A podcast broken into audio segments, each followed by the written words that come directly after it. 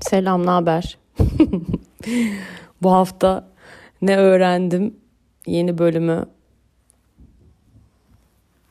karşılaması.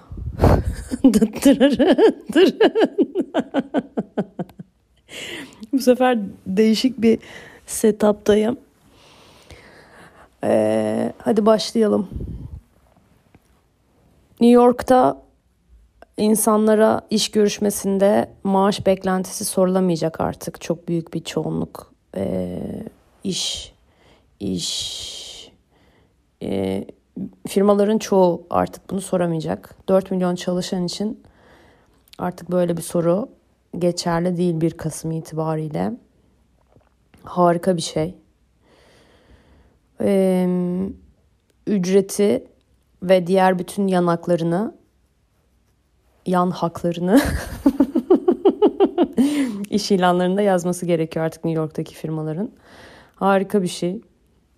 Yani iğrenç bir soru çünkü. iğrenç bir avlama tekniği. Neyse birincisi buydu. Darısı da bu toprakların başına. Diğeri dün öğrendim çok taze.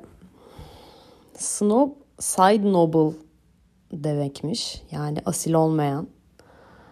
Dün e, Ferhan Şensoy'un tiyatrosunda e, en çok tekrar yapmak istediği oyun olan Şahları da Vururları izlemeye gittim.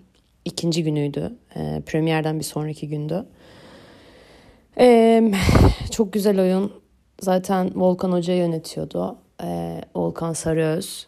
E, Semaver'den ne öğrendim bölümünde, o podcast bölümümde e, dinleyebilirsiniz. E, derslerini ve kendisini niye bu kadar çok sevdiğimi, kendisinden neler öğrendiğimi. Oyun yine e, zamansız geleceği öngörmüş bir e, oyun. Nefisti. Sonrasında da şansımıza söyleşi vardı. E, tiyatro festivali kapsamında. E, çok tatlı oldu. Tüm oyuncular hatta şahları da vururlar da daha önce de e, oynamış şu an oyunda olmayan oyuncular da vardı. İzlemeye gelen ve kalmış. Ve çok çok keyifliydi.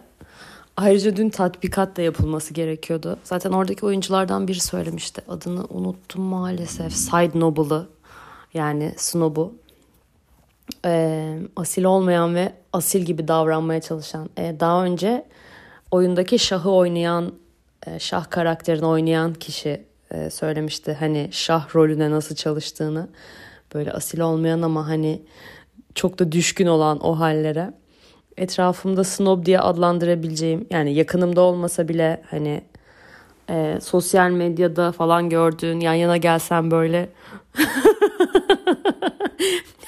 havasından geçemeyeceğin, geçilemeyecek kişileri falan e, düşününce çok e, isabetli oldu aslında Şah karakteri. E, bir yandan Afat e, işte tatbikat mesajı atacak. Hani onu önceden bekliyoruz ama işte bir kısmına zaten herkes biliyor yani. Saatinde geldi bir kısmına gelmedi bir kısmına sonra geldi. Konuşmaların ortasında sürekli geldi. Ben eve geldim. Elektrikler kesik. İşte neyse yaktım mumları. Sigortalarımı kontrol etmek için bütün kitapları döktüm. Çünkü kitaplığımın arkasında kalıyor. Berbat. Neyse karanlıkta otururken benimki yani elektrikler kesik karanlıkta otururken ötmeye başladı. Teşekkürler altıma sıçırttığın için. evet bu hafta ne öğrendim mevzusu. Mesela şeyde yakın zamanda işte Filipinler'de oralarda e, büyük fırtınalar, kasırgalar vardı ve bu telefondaki bu e, alarmlar susmadan ötüyormuş sürekli yani işte. Vay geliyor yok bilmem ne oluyor diye. Ha bu şah rolüne nasıl çalıştığını anlatan oyuncu ya adını hatırlamıyorum çok üzgünüm. Şey diyor yani biz burada güzel bir anekdottu o yüzden paylaşmak istiyorum. Biz burada işte hani e, hani öyle günler oldu ki işte bazen 7 seyirci vardı. Mesela bir gün diyor hatırlıyorum 7 seyirci vardı. Biz 13 kişiyiz diyor sahnede. Ama yine de oynadık diyor. Ve böyle hani e, hani iki kişi iki kişi farklı farklı yerlere oturmuş dağılmış yani 7 kişi.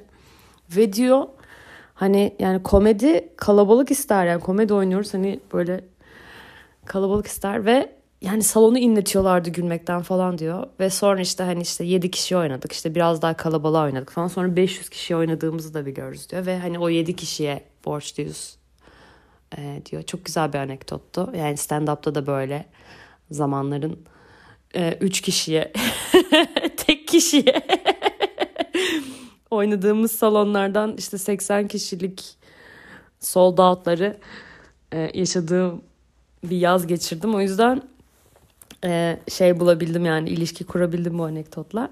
Böyle güzeldi ve sanırım bu hafta ne öğrendim bölümünün de sonuna geldim.